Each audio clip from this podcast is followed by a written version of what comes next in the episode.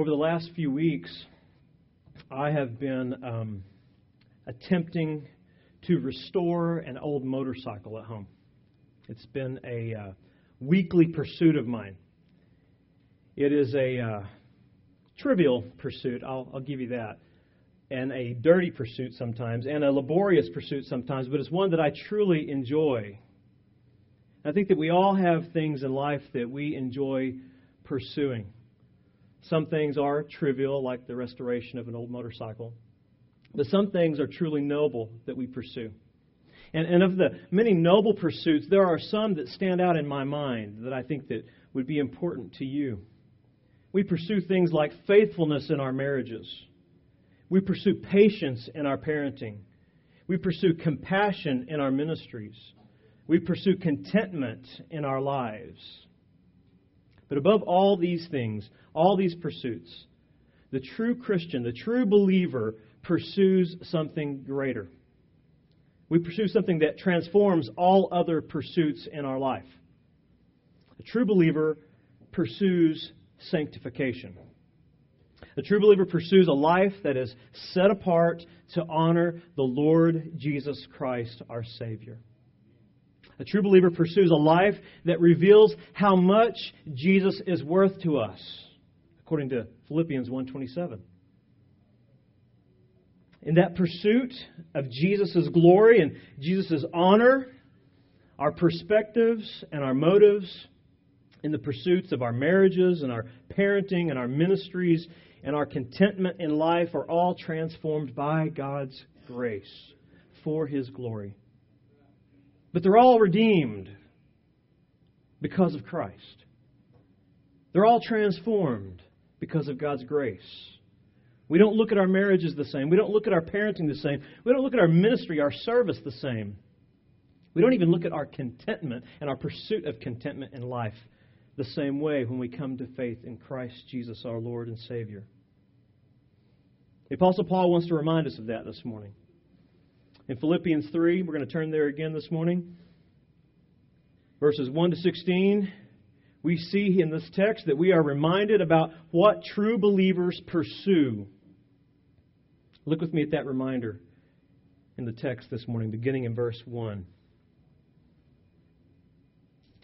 Finally, my brothers, rejoice in the Lord. To write the same things to you is no trouble to me and is safe for you. Look out for the dogs. Look out for the evildoers. Look out for those who mutilate the flesh. For we are the circumcision who worship by the Spirit of God and glory in Christ Jesus and put no confidence in the flesh.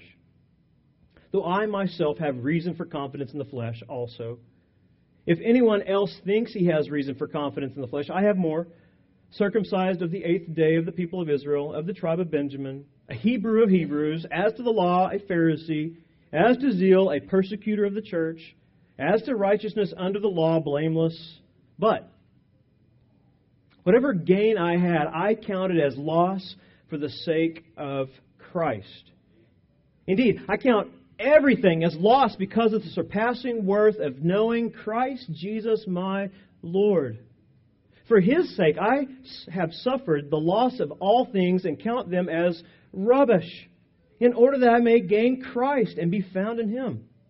Not having a righteousness of my own that comes from the law, but that which comes through faith in Christ, the righteousness from God that depends on faith, that I may know him and the power of his resurrection, and may share his sufferings, becoming like him in his death, that by any means possible I may attain the resurrection from the dead. Not that I have already obtained this or am already perfect, but I press on to make it my own because because Christ Jesus has made me his own. Brothers, I do not consider that I have made it my own, but one thing I do, forgetting what lies behind and straining forward to what lies ahead, I press on toward the goal for the prize of the upward call of God in Christ Jesus. Let those of us who are mature think this way. And if in anything you think otherwise, God will reveal that also to you. But only let us hold true to what we have attained. Only let us press on to what God has revealed. That's what he's saying.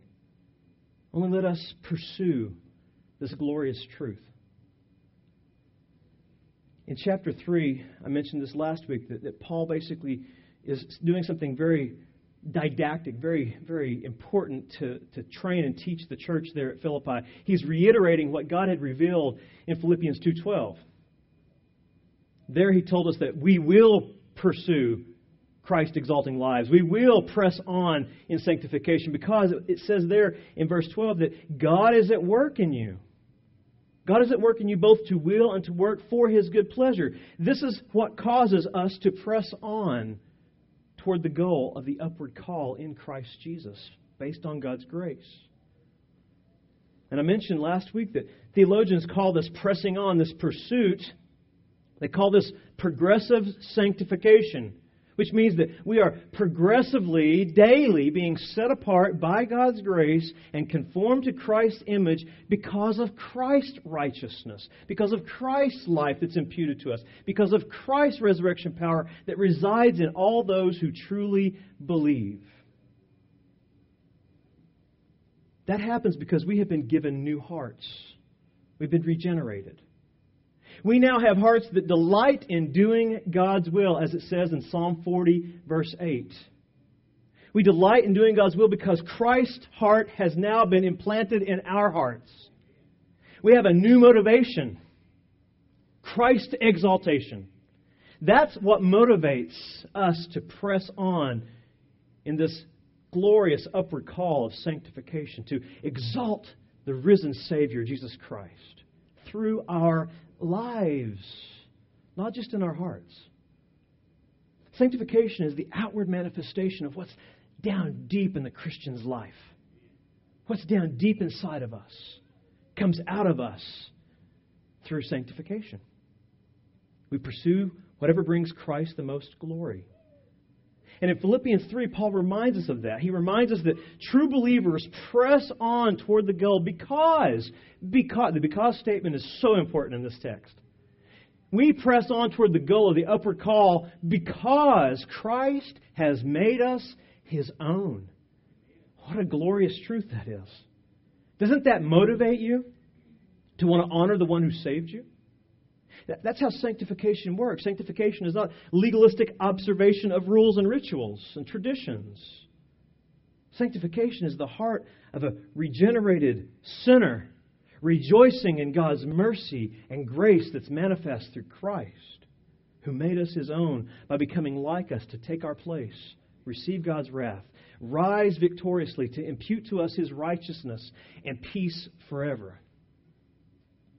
That's why I think Paul reminds us of this here in this text. Paul sandwiches this, this text in between dealing with legalist and the licentious people. He talks about our sanctification. He wants us to get it balanced. He doesn't want us to be legalistic in our sanctification, and he doesn't want us to live our Christian life in licentious sin. He wants us to be balanced. So, so Paul, for your outline, Paul, Paul does this. Paul reminds true believers to joyfully pursue sanctification by, number one, issuing a cautious exhortation there in verses 1 and 2, a cautious exhortation against legalism. And he reminds us to joyfully pursue sanctification, secondly, by making a careful comparison about our motivation in verse 3, about our motivation for sanctification in verse 3. And then Paul reminds us to joyfully pursue sanctification by, thirdly, by revealing a captivating confession about regeneration there in verses 4 through 11. And lastly, Paul helps us to joyfully pursue sanctification by repeating his confident declaration about his calling and our calling. He's repeating a confident declaration about our calling. In Philippians 3 1 through 2, Paul reminded true believers to pursue, press on in sanctification by number one, issuing a cautious exhortation about legalism. Look with me in verses 1 and 2 again. He says, Finally, my brothers, rejoice in the Lord. To write the same things to you is no trouble to me and is safe for you. Look out for the dogs. Look out for the evildoers. Look out for those who mutilate the flesh. What, what Paul's doing here is he's reminding them of what he said in Philippians 1 27 and 28. Look over there. This whole thought process here in Philippians 3 1 to 16 is actually a reminder of this little thought here in 1 27 and 28. He says, Only let your life be worthy of the gospel of Christ, so that whether I come to you or see you or am absent, I may hear that you are standing firm in one spirit with one mind, striving side by side for the faith of the gospel, and not frightened by anything or in anything by your opponents. This is a clear sign to them of their destruction, but of your salvation, and that from God. He says, I don't want you to be frightened in anything by your opponents. I want you to let your life be worthy of the gospel that God has revealed to you. Let it, let it magnify the one who saved you. Don't be afraid of these opponents who base their salvation on their ritualistic observances. In verses 1 and 2 of chapter 3, Paul issues a cautious exhortation to us because there are distractions to be avoided as we pursue sanctification. And the distraction in this text, as I mentioned last week, was this group of false teachers and their false teaching, these Judaizers, these opponents. These men taught that Gentiles had to be circumcised and keep Old Testament regulations, not only to be saved, but to be effective, to be real Christians, to be sanctified. They, they've got to be circumcised. They've got to follow these rituals and traditions. That will make them real Christians. And in essence, what they're saying is Christ's work was insufficient. You've got to perfect it through your obedience. And Paul says these, these guys will distract even true believers because they will lead you down a path to destruction and self focus. In verse 2, Paul says, Look out for the dogs. He categorizes them as dogs, as evildoers, as mutilators. The Judaizers mutilated their flesh and God's message. They did that by adding traditions and rituals and laws. They added those things to the gospel of God's grace. And Paul warns against this.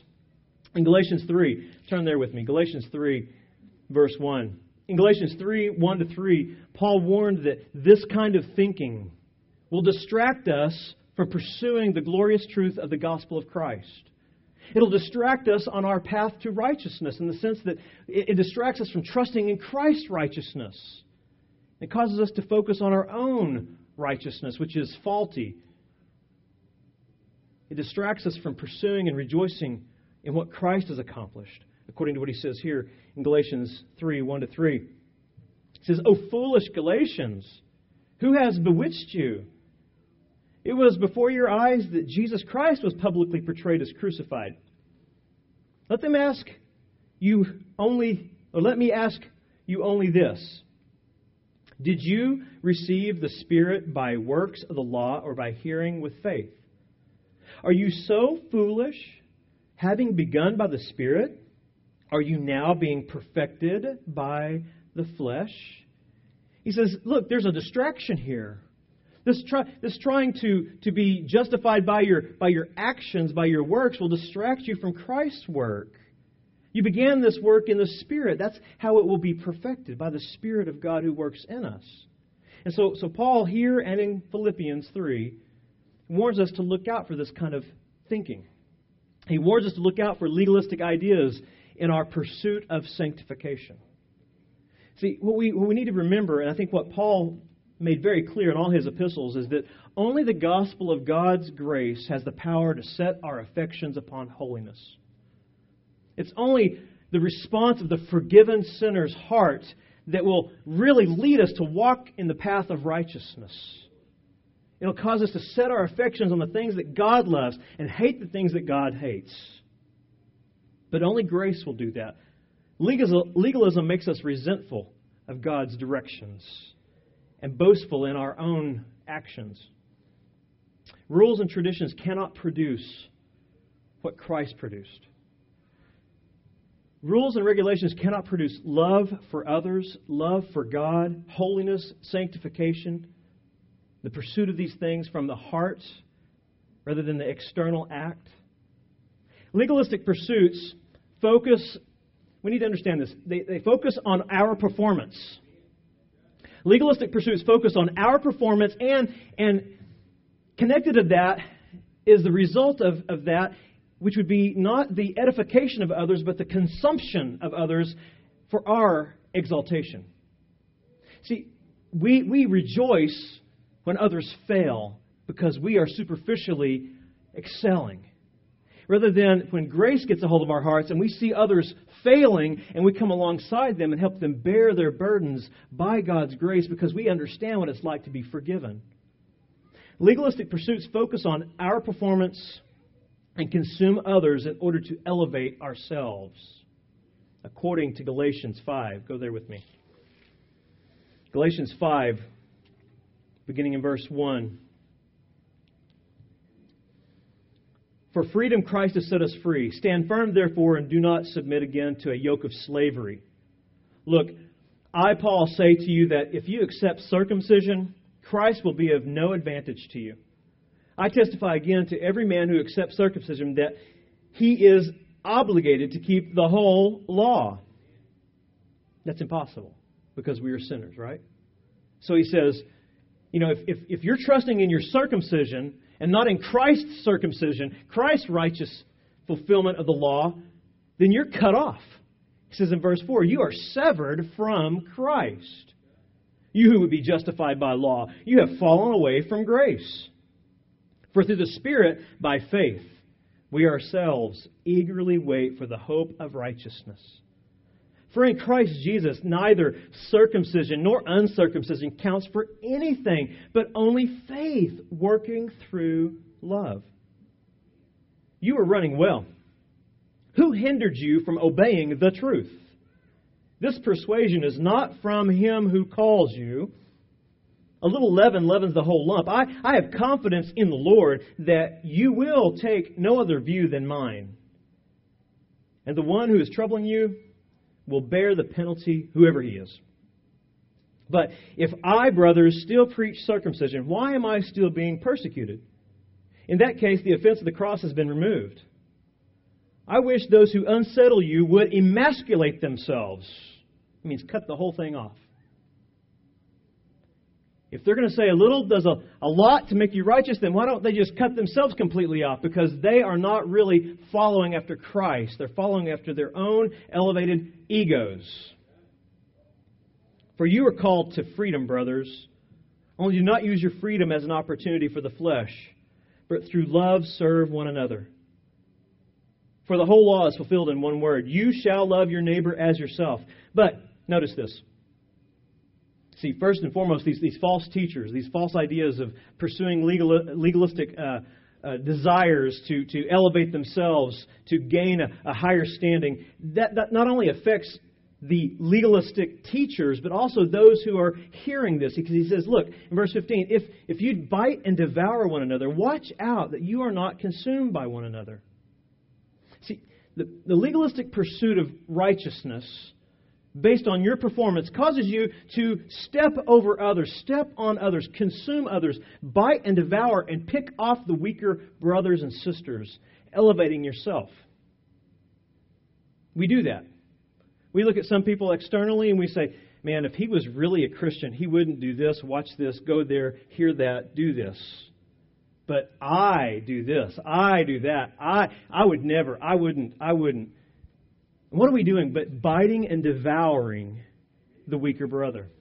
Rather than seeing him as the weaker brother in need of maturity, in need of mercy. What I find interesting is this distinction that, that, that Paul even writes into this text. It's interesting in verse 15 he, he uses the illustration of biting and devouring. And then when he talks about those who, who actually are driven by the gospel to sanctification, he talks about them edifying or nourishing others later on in this text. See, gospel driven pursuits focus on Jesus' performance, not ours. Gospel driven pursuits of sanctification ends up nourishing others, not consuming others, according to Galatians 5:22. I think it's very significant that he ends in verse 15 on biting and devouring and then begins here in this thought process of the Spirit's work in our life as fruit bearing. And fruit nourishes people. It sees the needs around us and pursues them. Verse 22 says, But the fruit of the Spirit is love for the weaker brother.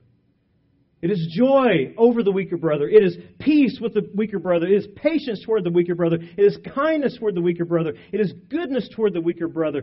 Faithfulness to the weaker brother. Gentleness toward the weaker brother.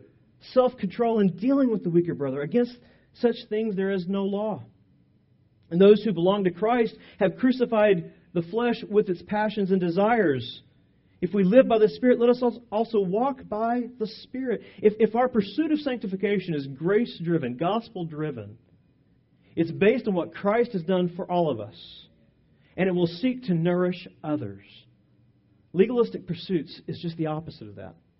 It seeks to elevate self and base our righteousness and our standing before God on our own efforts, our own performances, rather than Christ. And Paul's telling us in Philippians that a true believer needs to avoid this. Needs to avoid this distraction. And he's also telling us in Philippians 3 that a true believer can cautiously avoid the distraction of legalism by rejoicing over the gospel of Christ. Let me show you how he did that himself in Romans Romans 8. Here's an example of how Paul overcame he overcame any distraction that would lead to legalism. You, you remember in, in chapter 7 of Romans, Paul is confessing his weakness. He's confessing that he's doing things he shouldn't do, he doesn't want to do. But he's, he's, he's not going from that to, okay, now here's what I need to do. If I do this, this, and this, I'll be a truly spiritual Christian. Instead of focusing on his own performance, he considers Christ's performance. And he relies on this and he rejoices in this, and it causes exaltation of Christ and it nourishes others. Look what it says in Romans 8 1. After he's examined his life and seen that he has fallen short, he begins to focus on Christ. Look what it says. There is therefore now no condemnation for those who are in Christ Jesus. He says in chapter 7, I've blown it. I have fallen short. I have failed the Lord. But, good news. There's no condemnation for those who are in Christ Jesus. Here's why. Verse 2. For the law of the Spirit of life has set you free in Christ Jesus from the law of sin and death. For God has done what the law, weakened by the flesh, could not do. How did he do that? By sending his own Son in the likeness of sinful flesh, and for sin, he condemned sin in the flesh why did he do that? In order that the righteous requirement of the law might be fulfilled where? In us, who walk not according to the flesh, but according to the Spirit. See, he's, he's keeping his mind off the distraction of legalism by rejoicing over the good news that's found in the gospel here. Verse 5, he says, For those who live according to the flesh set their minds on the things of the flesh. That's the distraction. But those who live according to the Spirit, here's what they do they set their minds on the things of the Spirit. For to set the mind on the flesh is death. Legalism is destructive. It does not lead to salvation by faith in Christ alone. It leads to the self righteousness that is developed in the heart of the sinner and makes him hard and prideful. And in the Christian, legalistic ideas lead to destruction and devouring of others so that you can exalt yourself above them. So he says to set your mind on that is death. But to set your mind on the Spirit is life and peace. That's what flows out of the gospel. You rejoice over the life you've been given and you seek peace with all men. For the mind that is set on the flesh is hostile to God, for it does not submit to God's law. Indeed, it cannot. Those who are in the flesh cannot please God. Then he says, here's the distinction. You, however, are not in the flesh, but in the Spirit, if in fact the Spirit of God dwells in you. Anyone who does not have the Spirit of Christ does not belong to him. But if Christ Jesus is in you, although the body is dead because of sin, the Spirit is life because of righteousness.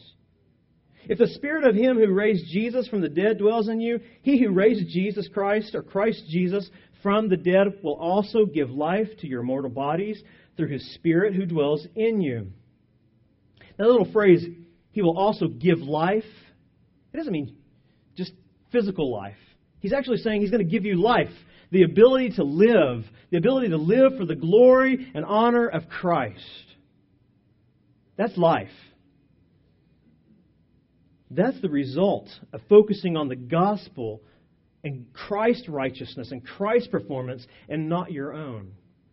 That leads to rejoicing. It leads to life. It leads to helping others. It leads to peace.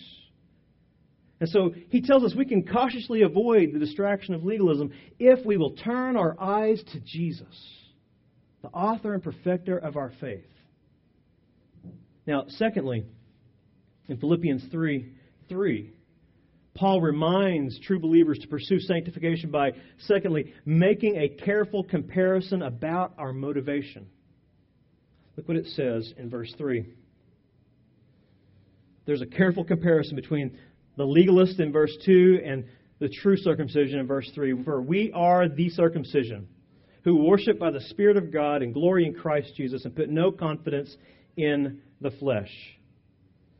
This is what motivates our sanctification. It's that God has done something to us and in us. So we don't have to trust in ourselves. We, we can glory in someone else. We can worship because of what Christ has accomplished. We don't have to earn God's favor through our observances. In verse 3, Paul makes a careful comparison for us because we see that true believers can be distinguished from legalists. It's true, we can be distinguished. We are distinguished because there's something different that's residing in us. It's the Spirit of Christ that changes us from the inside out.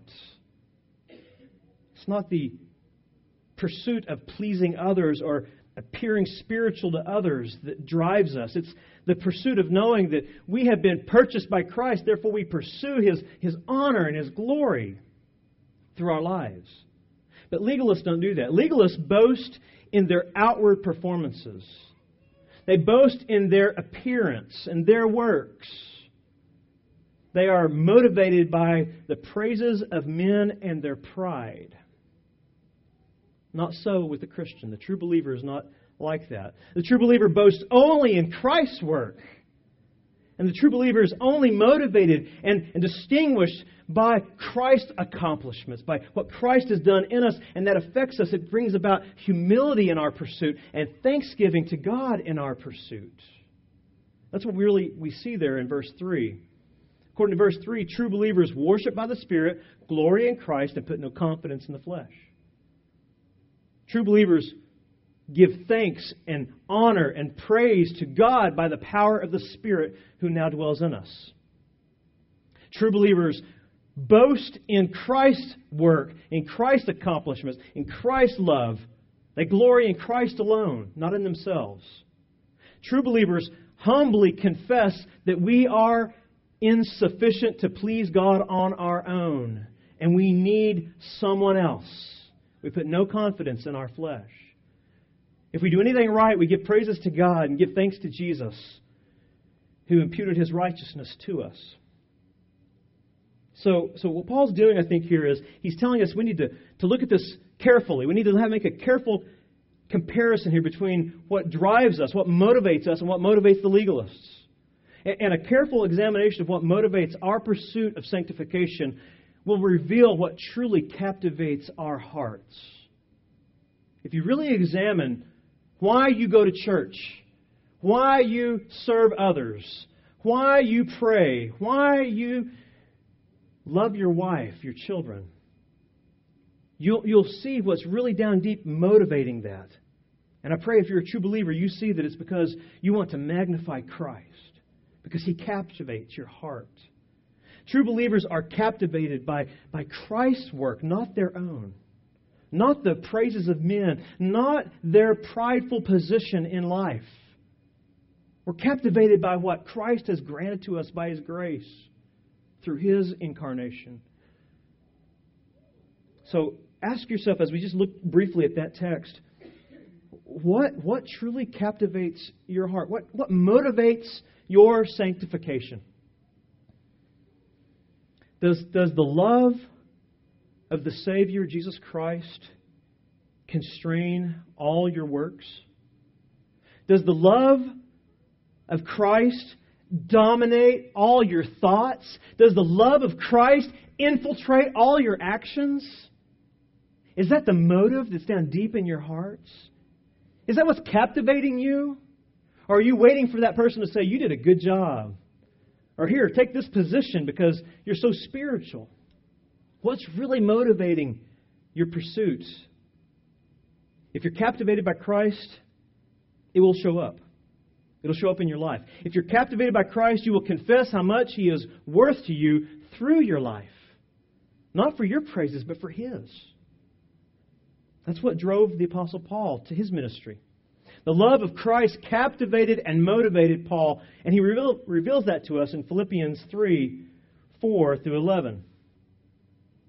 In Philippians 3 4 to 11, Paul reminds true believers to pursue sanctification by, thirdly, revealing.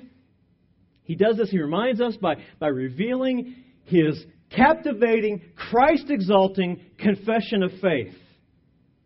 His confession about regeneration. This is how he, he wants us to be reminded to pursue sanctification. Remember what Christ has accomplished for you. This captivates you. This motivates you. This drives you into sanctification with joy, not guilt, not to impress others, because you want to exalt Jesus. Because what he's done for you is evident in your heart, and you want it to be evident in your life. So he says this in Philippians 3 4. He says, if anybody could boast, that's what he's going to say here, basically. Okay, look, he's going to compare himself with, with these, these so called you know, uh, Judaiz, Judaizers. Um, if, if I, it says, though I myself have reason for confidence in the flesh also. If anyone else thinks he has reason for confidence in the flesh, I have more. And what he's basically doing here is saying, look, these guys, they, they pretend to be all, all holier than thou. But in reality, they don't even they don't even stand up next to what I did in the flesh when I was actually a follower of Judaism. When I was in Judaism, he goes, I was the top guy. Yet when I came to Christ on the road to Damascus, all that was erased. Because there was a great comparison between my righteousness and Christ's, and mine fell short. And so he's saying, look, as we compare the true believer's pursuit and motivation, I could, I could compare myself to the Judaizers, but I'm not even going to do that, he says. And so he gives us a list of things that he's gained, or looks like he's gained through his life. But yet, he says in verse 7 Whatever gain I had, I counted as loss for the sake of Christ. Indeed, I count everything as loss because of the surpassing worth of knowing Christ Jesus, my Lord. He says, I count all my self righteousness as loss. I count my ancestral pride as loss, my orthodox approach to, to life as, as loss, my activity as loss, my morality as loss for the surpassing worth of knowing Christ Jesus my Lord. For his sake I have suffered the loss of all things, and count them as rubbish, in order that I may gain Christ, and be found in him, not having a righteousness of my own that comes from the law, but that which comes through faith in Christ, the righteousness from God that depends on faith, that I may know him and the power of his resurrection, and may share his suffering, becoming like him in his death, that by any means possible I may attain the resurrection from the dead. In verse 8, Paul wants us to understand something here. He wants you to understand, and me to understand, that, that the only thing he boasts in is Christ. He counts all of his human accomplishments as rubbish. And that's just a, a nice English word for manure. Okay? Garbage, refuse, excrement. In comparison to Christ, all my deeds are rubbish. And I only boast in Jesus. Now, if you stacked Paul's life up against mine, Paul looks superior to me. Much more devout, much more faithful on the outside. But on the inside, he hated Christ. He persecuted Christ. He approached Christ as an enemy. And he says, when I was like that, I was only externally religious. My heart hadn't been conformed to Christ. My heart hadn't been changed. But as a result of God's grace, my heart is changed. And therefore, my heart being changed, my body wants to change, my life wants to change. I want everyone to see the change of the resurrected power of Christ in me. So in verses 10 and 11, that's what he's actually saying. He says, I, I, I, depend on this faith, right, in verse 9, that I have in Christ and his righteousness. In verse 10, he says, that I may know him and the power of his resurrection, and may share his suffering, becoming like him in his death, that by any means possible I may attain the resurrection from the dead. In, in 10 and 11, Paul is speaking of the out resurrection, especially there in verse 11. The phrase is only found here in the New Testament. He's not talking about a literal bodily resurrection here from the grave. Because he's going to get that eventually. He knows that. He's saying, I want this now. And what he's simply saying is he uses the phrase, I, I, I want the out resurrection to be displayed. He wants to live out his promised new life in Christ visibly. Paul's saying this in verse 11. Paul, Paul wants his life to be the revelation of the resurrection. That's what he's saying. That's the true believer's motivation. That's why we pursue Christ likeness. That's why we pursue sanctification. That's why we press on in good works, is so that we can reveal the resurrected power of Christ through our lives. That's what Paul's saying in this whole passage. He's boasting in Christ. He's longing for the outward display of Jesus' life to be made manifest in and through his life. He's longing to display the glory of Jesus, not just in heaven in the future, but here on earth through his new birth, through his regeneration. Paul, Paul in this text, I think, is very fascinating. He's, he is the epitome of the Old Testament legalist. He says, This was my life, this was my testimony, but this doesn't capture my heart any longer. I had all this I could boast in, but all that I count as rubbish compared to the surpassing grace and knowledge of Christ Jesus.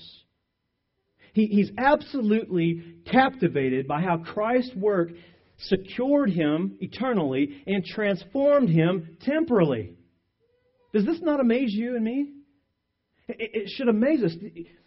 You and me, sinners, can do things that honor and glorify Christ here on earth. That's phenomenal.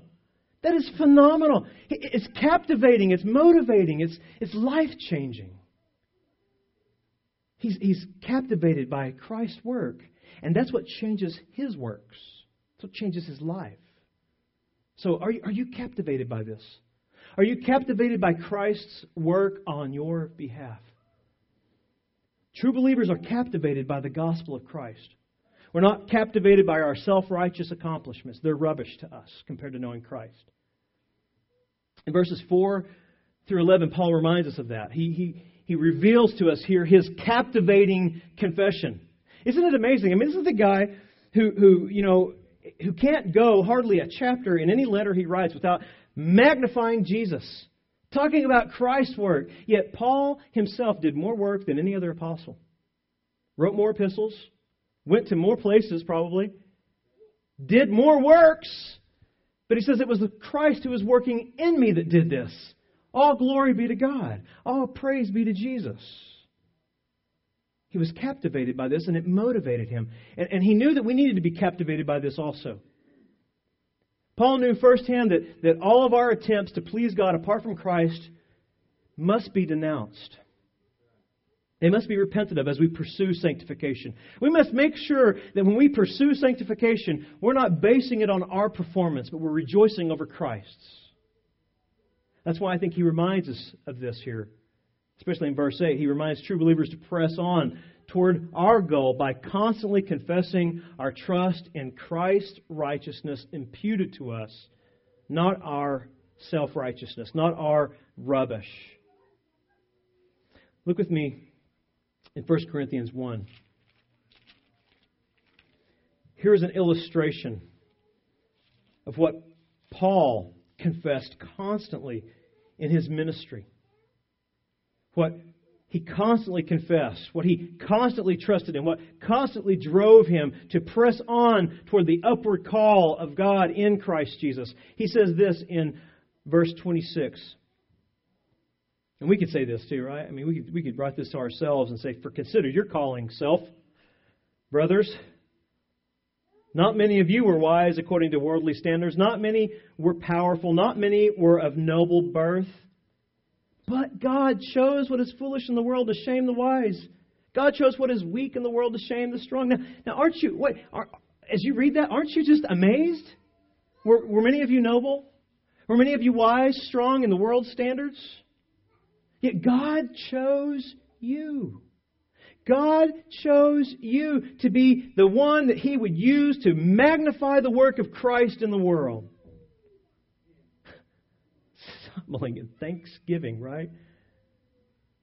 Verse 28 God chose what is low and despised in the world, even things that are not, to bring to nothing things that are, so that no human, human being might boast in the presence of God.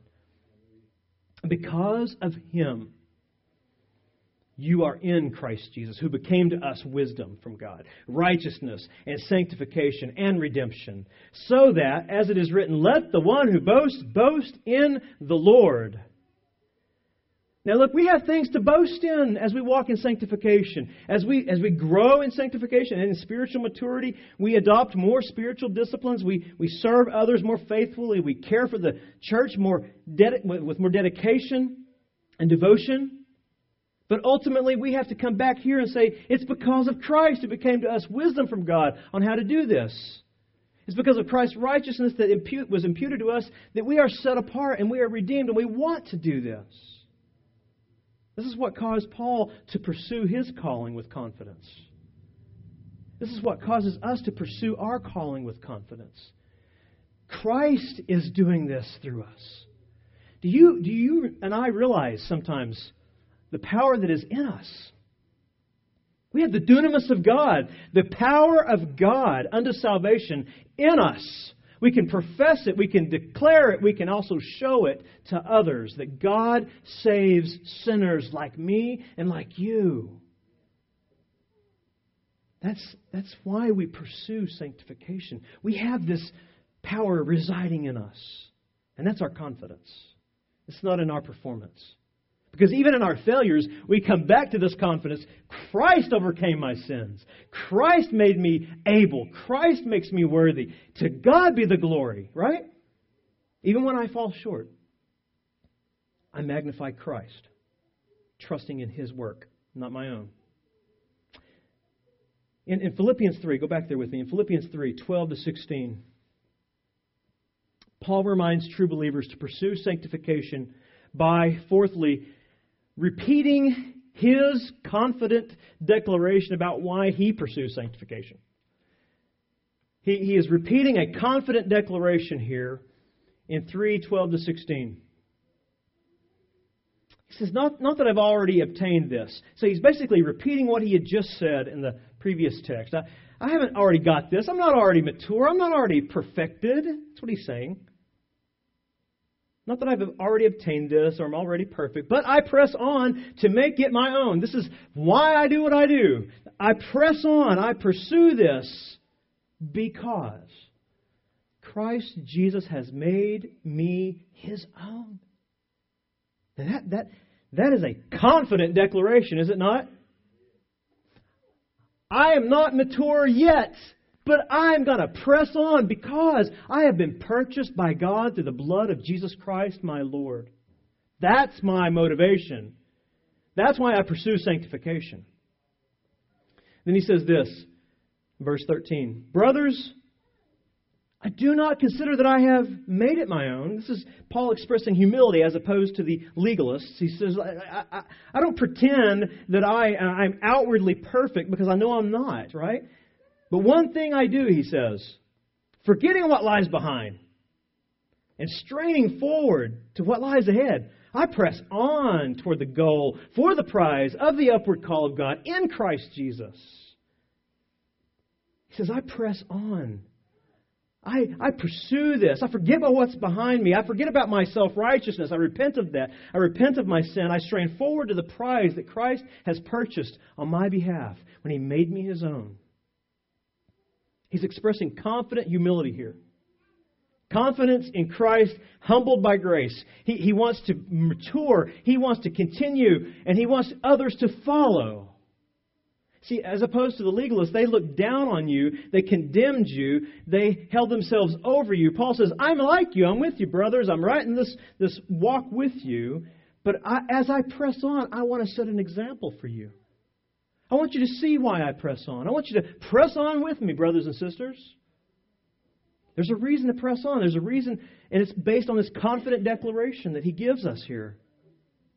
He concludes his thoughts here by, by giving us a confident declaration that true believers will press on to Christ's likeness.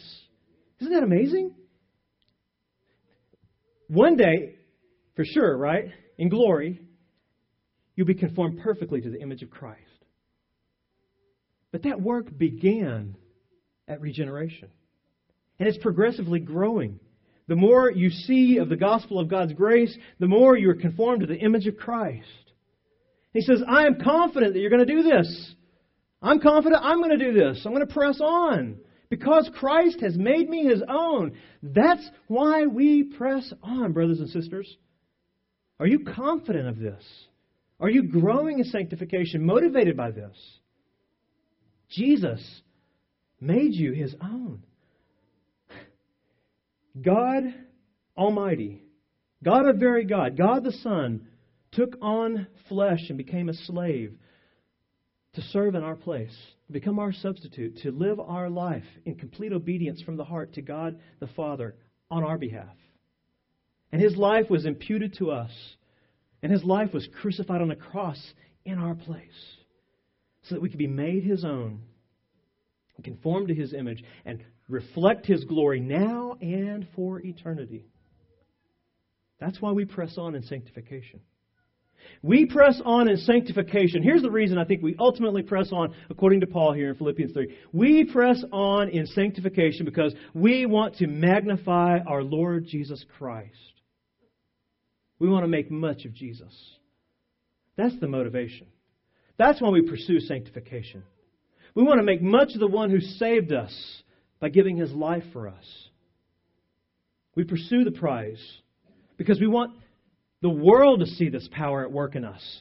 We want to see the world praise Jesus' name. We want to press on because we want to reveal how much Jesus Christ is worth to us. How much is he worth to you? Does the world see how much he is worth to you through your pursuit of him out of thanksgiving, out of humility? out of obedience.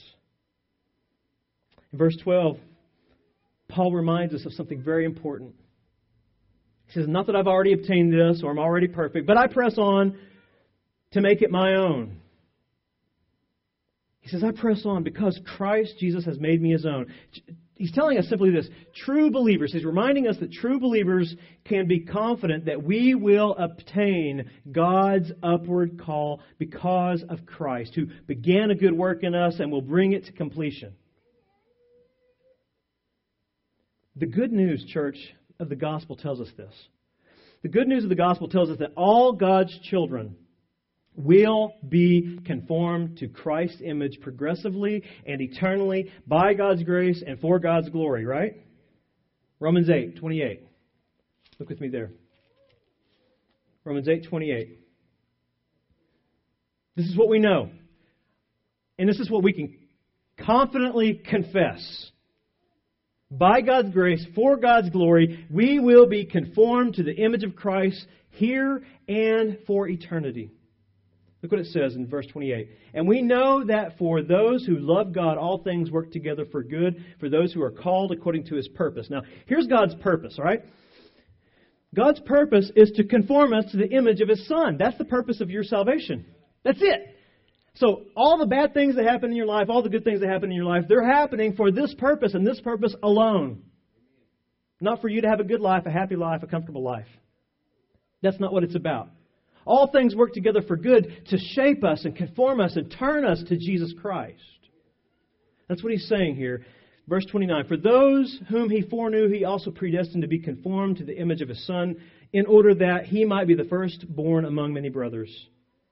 And those whom he predestined, he also called. And those whom he called, he also justified. And those whom he justified, he also glorified. That is what we confidently confess as Christians. We will be conformed to the image of Christ, beginning at regeneration and complete in glorification. In, in Philippians 3 and, and in Titus 2, turn with me to Titus 2 quickly. In Titus 2, Paul reminds us that, that true believers, listen, true believers press on toward this goal, confidently declaring this truth, because we are motivated to sanctification by God's grace. We, we confidently declare that our motivation for sanctification is grace driven. See, this, this has to be what drives your sanctification. If, if, if grace doesn't drive you to magnify Christ, you'll become a legalist. You'll become a ritual observer of rules and regulations and traditions. And you'll look good on the outside, but inwardly you'll be full of dead men's bones. Christ says, I've given you my life the resurrected power of Christ resides in us. That, that grace is what drives us, what motivates us to pursue holiness, righteousness. Look what it says in Titus 2. This is what Paul confessed even here, Titus 2:11. It says, "For the grace of God has appeared, bringing salvation for all people, training us." Now look, this is interesting. Grace shows up and grace changes us. When we receive God's favor, we are trained by this to renounce ungodliness and worldly passions and to live self controlled, upright, and godly lives in the present age. See, sanctification has to be grace driven. That's what he's saying here. As a result of God's grace to us showing up, we are trained by it to magnify Christ. Verse 13, we do this waiting for our blessed hope, the appearing of the glory of our great God, Savior, Jesus Christ who gave himself for us to redeem us from all lawlessness and to purify for himself a people for his own possession who are zealous for good works. See, being zealous for good works is the outflow of grace. It's what we do because we are graced by God. It's our confession, it's our passion. It's what drives us to repent of self righteousness and trust in Jesus and tell others about Him and serve the church and care for our spouses, take care of our kids. It's what trains us to renounce ungodliness. See, legalism and rules can't keep you from watching that program you shouldn't watch. But God's grace can. As you watch something, as you listen to something, as you partake of something, and you recognize Jesus died because of this, that turns me away from ungodliness and causes me to rejoice in God's grace progressively as I grow in the truth, being set apart to serve Him, to pursue His will, because he has done something for me that I could never do for myself. He has declared me righteous based on the obedience of Christ. Church, that's what Paul's reminding us of here in Philippians 3. He's reminding us today that true believers will absolutely, confidently delight in and enjoy pressing on. Sanctification will be our passion if we contemplate the gospel of Christ. It'll be our passion because we have been set apart by God Himself, by His grace. We've been set apart, according to Titus and Philippians 3, we've been set apart to reveal the power of Christ, the gospel of Christ, the glory of Christ, the love of Christ. We've been set apart to declare it in our hearts, but also through our lives. The inward desire that we have for holiness the inward desire we have for repentance of self righteousness and, and the inward desire we have for pursuing what Christ has promised for us is evidence that we belong to Him. It's evidence of the new birth. It reveals Christ's power at work in our hearts, and it's through our lives that it is made manifest. The upward call of God is to reveal the glory of the gospel that has changed our hearts. The upward call of God is to reveal the gospel progressively through our lives. And, and, the upward call of God reveals the gospel progressively in every aspect of the true believer's life. I mentioned marriage and parenting and ministries of contentment earlier. Well, listen, the upward call of God progressively transforms all those areas. Our marriages are set apart now as examples of Christ's faithful love for His people. Our parenting is set apart as an example of how Christ patiently directs and cares for His people. Our ministries are set apart as examples of how Christ sacrificed His life to serve sinners like us. Our contentment in life is set apart as an example of how Christ satisfies all our temporal desires and our eternal desires. And just knowing that Christ has made us his own should give us peace in the midst of every storm. It should make us content. If there's a lack of contentment in your life, it's because your eyes are not on Christ. If you're not at peace, if you're finding yourself in places of unrest, turn to Christ. Look what He's accomplished. Look what He's promised. Look what He's equipped you to do by His Spirit. He loves you. He laid His life down for you. You can be content. He's going to keep you until the very end. He's going to perfect His love through you, too. That's what sanctification is. It's the maturing of Christ's love made manifest to the world. Sanctification is simply the forgiven sinner's joyful pursuit of magnifying the power of the gospel here on earth.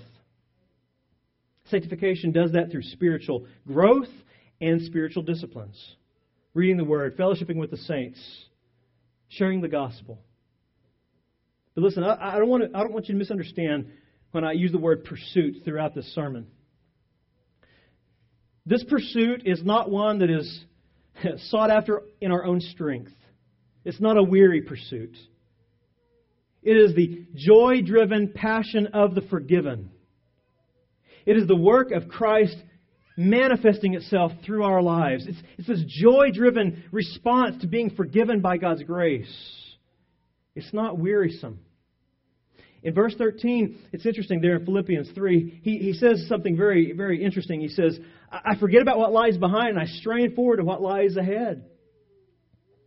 Paul says, Look, I, I strain forward to the prize it's not the prize that he purchased, it's not the prize that he earned. He's saying, I strain forward to the prize that Christ secured. This is not wearisome. It's already been purchased by God through Christ. It's mine. I press on because of this. I was thinking about what that what that would look like, and I was thinking about um, when when my wife makes cookies for my boys, or when my mom used to make cookies for me, and I remember leaning over her shoulder right as she's putting the, the cookie dough into the oven, my boys do that all the time now when, when Sherry makes cookies for them. They lean over her shoulder. They're, they're, they're not weary looking over her shoulder. They're, they're excited. They're driven by the joy that is awaiting them, right? The prize that they know is secured by mom's love. That's, that's the kind of pursuit we're talking about here. We, we press on for the prize that has been secured by Jesus' love. The love that set us apart now and forever by His grace. We press on According to what he say, says here in this text, even. We press on, forgetting what lies behind. We, we press on now because there is no fear of condemnation. We are forgiven through Christ. We can now forget the sins of our past and lean into our promised prize the prize of the upward call to magnify Jesus. Church, the true believer's future according to what Paul's saying, is gloriously bright because the light of God's Son has removed all the stains of our sin. And the blood of Christ has washed us clean, and His love has made us His own. How did He do that? How did this occur? Jesus won the prize. But there was more to it than that. This occurred because Jesus received the punishment we deserved. Jesus won the prize we could never earn because our deeds are rubbish, but his deeds are righteous, and they were imputed to us by God's grace. Christ secured our inheritance, Christ purified our consciences, and Christ empowers our service. He did all that, and he has promised all that because he pressed on to the place called Golgotha in our place. There he fulfilled all righteousness for us. And he granted to us the prize of his righteousness forever. So, Brothers and sisters, my exhortation to you this morning is to press on toward the goal of the upward call of God because because it has been secured for you by Christ Jesus our Lord. That's why you do it. Let, let this truth motivate your faithfulness to our fellowship. Let this truth motivate your evangelism of the lost. And let this truth motivate all your spiritual disciplines with joy. Rejoice. There is no condemnation. You are forgiven. And pursue magnifying that for the life that God has granted you in Christ. Let's pray.